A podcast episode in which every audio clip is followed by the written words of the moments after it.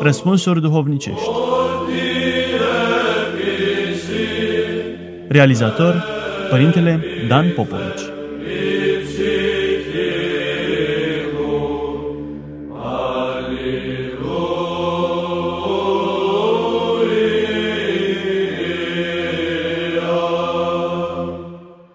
Dragi ascultători, continuăm să răspundem la întrebarea cum ar trebui să trăiască un creștin într-o lume dacă nu tot mai complexă, cel puțin tot mai complicată. Că lui Dumnezeu îi place simplitatea și că a organizat lumea după acest principiu, se vede și din teza filozofică susținută de Ockham, cunoscută în literatura de specialitate ca briciul lui Ockham, conform căreia când despre același fenomen avem mai multe explicații, mai multe modele teoretice care pretind a-l lămuri, cel mai simplu dintre ele, având cel mai mic număr de presupuneri, este cel mai probabil să fie corect. Acest principiu poate fi aplicat, de exemplu, pentru diferite teorii care caută să explice boala, pentru a afla care dintre acestea este mai adecvat, mai apropiat de realitate.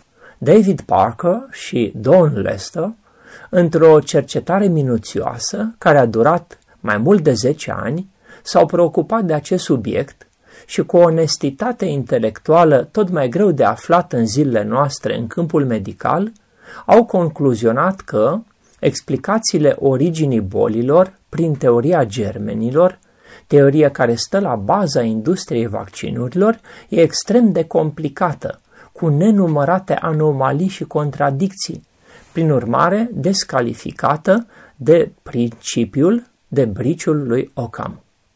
Într-adevăr, cât de întortocheate sunt aceste teorii ale germenilor, în care muște, țânțari, căpușe preiau un virus închipuit de la un animal sau de la om pentru ca la rândul lor să infecteze pe alți oameni.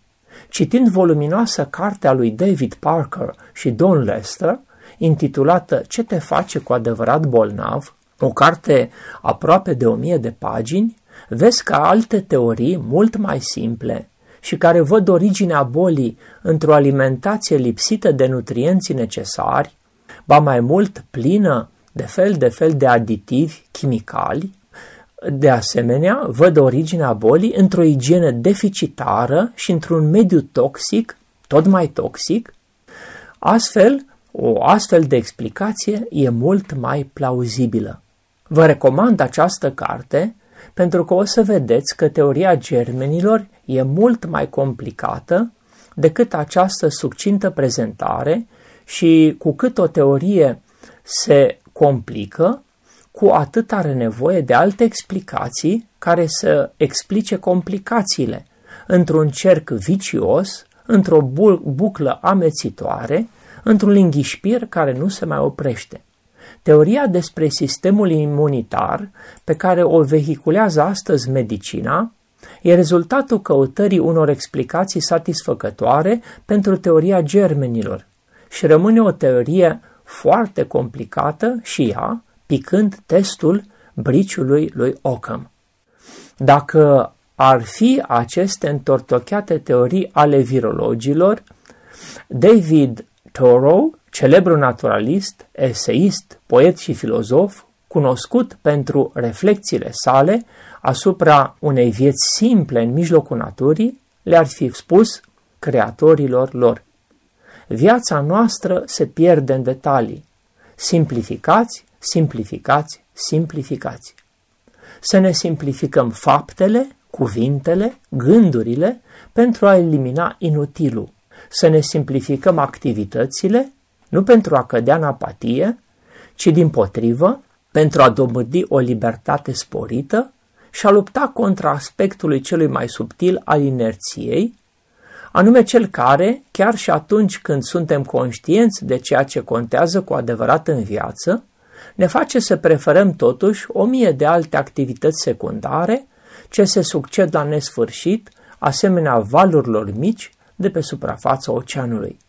Astfel nu mai rămâne timp pentru Dumnezeu. Simplificați, simplificați, simplificați. Un om e bogat prin lucrurile de care se poate lipsi. Scria cu ascuțime același Henry David Thoreau. Cu cât te poți lipsi de mai multe lucruri, cu atât ești mai puțin dependent de sistem, mai puțin prins în chingile lui, cu atât îți va rămâne mai mult timp să te îmbogățești duhovnicește.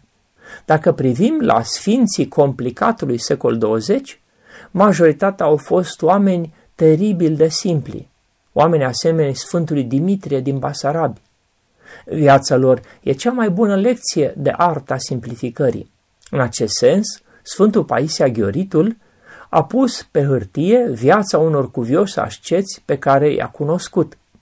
El însuși, un apostol al simplității, notează, pentru a da o imagine mai vie a Harului și pentru ca cititorii să înțeleagă mai bine Duhul părinților. Precumpănitor în urmă cu câțiva ani, am considerat potrivit să relatez câteva întâmplări petrecute cu unii simpli călugări ai acelor vremuri. Iată cum exemplifică Marle Bătrân.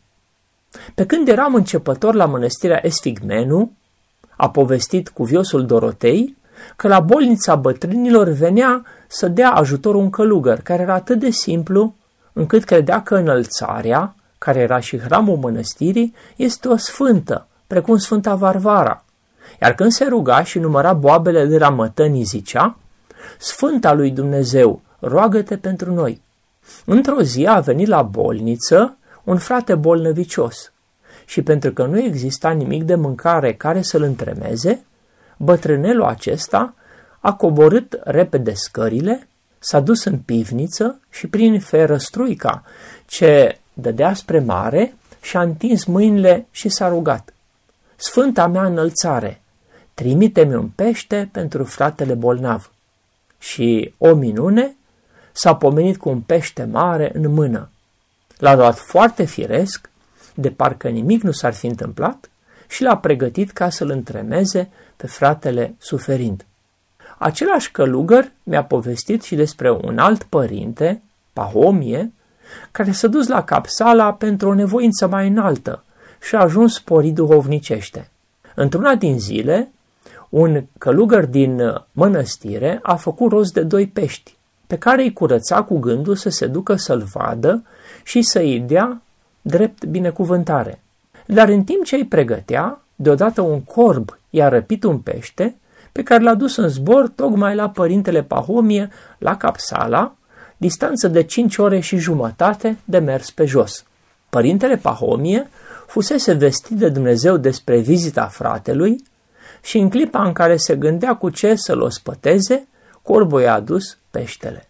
Când a sosit fratele și a aflat despre fapta aceasta, a slăvit și el pe Dumnezeu, care și în vremurile noastre își răinește slujitorii cei simpli cu ajutorul corbului, așa cum a făcut și cu prorocul Ilie.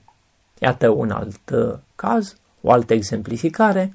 La schitul ivirilor, bătrânul Nicolae mi-a povestit despre un părinte la fel de simplu ca un copil, care odată când le-a săcat fântâna, a coborât icoana Sfântului Nicolae prinsă cu o sfoară de lanțul fântânii în fântâna secată și a strigat, Sfinte Nicolae, din moment ce tu poți să faci treaba asta, să te ridici din fântână odată cu apa, dacă vrei să-ți mai aprind candela.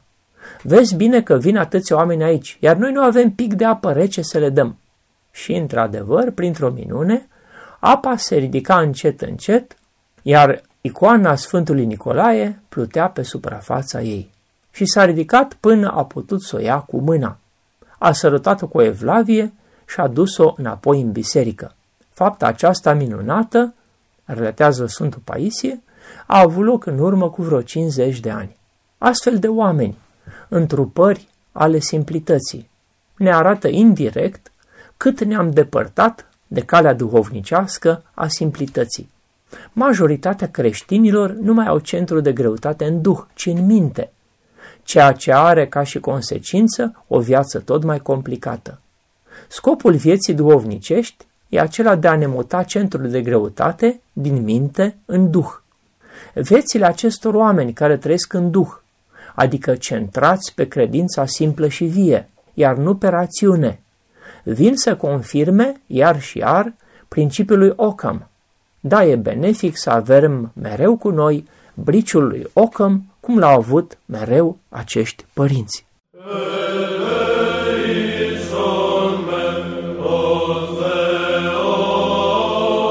Răspunsuri duhovnicești Realizator Părintele Dan Popovici